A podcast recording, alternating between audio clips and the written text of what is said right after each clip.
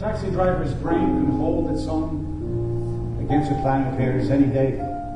A pianist has to know where all the notes are. Robert Lepáš je na jevišti dvě hodiny, sám. Je až neuvěřitelné, že jste na představení o paměti a posloucháte 64-letého herce, jak celý tento čas mluví a s naprostou dokonalostí zvládá svůj text.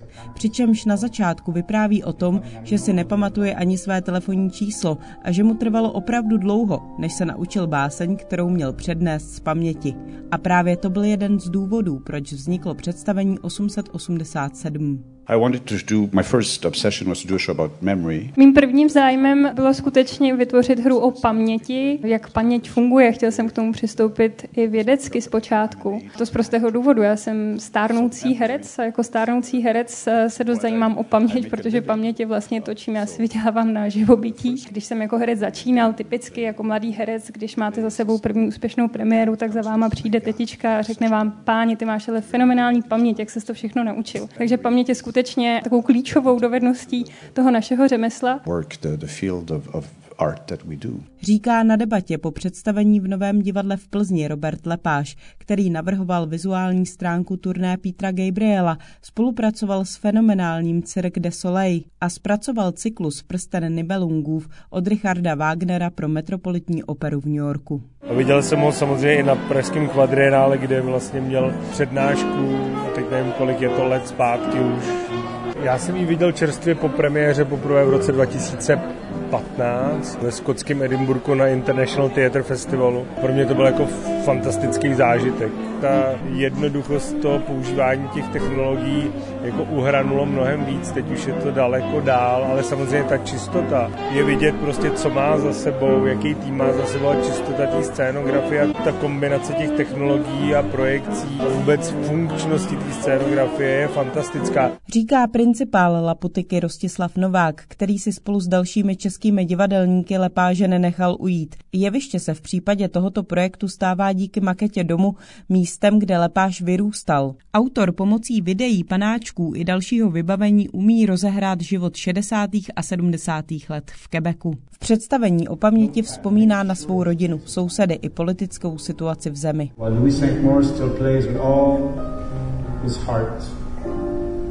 and Chopin weaves a spell around my mind. Everything in the show is true, except... Vlastně všechno je opřeno opravdu, ale já jsem ty jednotlivé prvky a příběhy trochu přeházel, aby to ladilo mé autorské poetice. Ku příkladu jsem všechny ty postavy založil na reálných příbězích, ale třeba jsem je umístil do jedné budovy, byť ten popový zpěvák bydlel přes ulici. Naplnil jsem tu příběhovou linkou takovou sérií takových nevinných lží, které skutečně ladily té mé autorské poetice, ale vše se zakládá na pravdě. Everything is pretty much uh, based on a true story. Dodává Lepáš, který má dvě verze inscenace 887, francouzskou a anglickou. The show was created in French. First was my first language is French. Ta první verze eh, hry vznikla ve francouzštině, to byla přirozená volba, protože francouzština je mým prvním eh, rodným jazykem. Nicméně my máme pro všechny mé eh, hry anglickou verzi, pro případ, že by nás pozval třeba festival, jako je tento. Když jsem tu hru překládal do angličtiny, tak jsem si vlastně uvědomil, že mnohem radši hraju hraju tu anglickou verzi. Protože v té anglické verzi jsou kousky ve francouzštině, jsou tam ty promluvy, nebo ta báseň částí je recitována ve francouzštině. A podle mě to právě úplně krásně zosobňuje to pnutí mezi těma dvěma kulturami. A další plus té anglické verze je, že je kratší. Já jsem líný herec, takže to mě vyhovuje. Je zhruba o 10 minut kratší, prostě jenom kvůli tomu, jak angličtina versus francouzština funguje. Na představení se přijel podívat i umělecký šéf městských divadel pražských, Michal Dočekal. Tak já mám zážitek, že jsme mohli v Plzni vidět Roberta Lepáže, což je fakticky legenda moderního současného divadla, poprvé v Česku. Co se vám tam líbilo, co jste ocenil nejvíc? To Technická, technické zázemí? To je výtvarné zpracování a používá technologie a to je ohromující. Jak ta kamerka projela mezi těma bagančatama, jela z pravého portálu a ty bagančata stály u levého portálu a projela přesně mezi nima, tak eh, přece jenom mám nějaké zkušenosti. I jako divák dokážu vnímat tu situaci na tom jevišti trošku, řekněme, profesníma očima, tak jsem si říkal, to musí určitě narazit do těch bot a ono to nejenom, že nenarazilo a ještě to udělalo ten obraz, který to udělat mělo.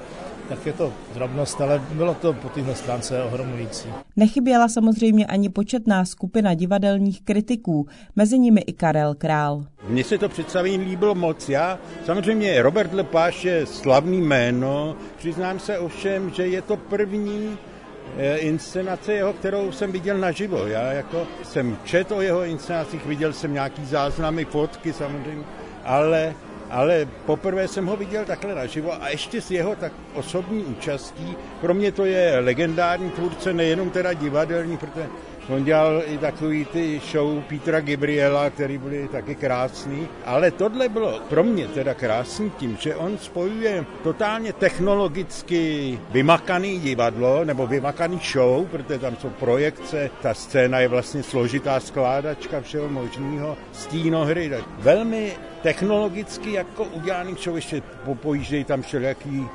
mechanizmy a autíčka. Zároveň je to, a to mě na tom fascinovalo, to není chladně studený, to je, on je tam přítomen jakoby za sebe, prostě člověk má pocit absolutní autenticity.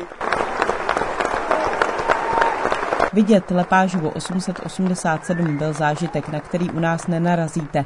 Technologická preciznost celého projektu je ohromující. Lepáš je sice na jevišti sám, ale v zákulisí mu pomáhá asi 10 lidí. Robert Lepáš založil v roce 1994 uskupení Ex Machina, které spojuje herce, dramatiky, scénografy a další, kteří se zabývají videoartem, divadlem, operou, akrobací i hudbou. Zuzana Filipková, Rádio Klasik Praha.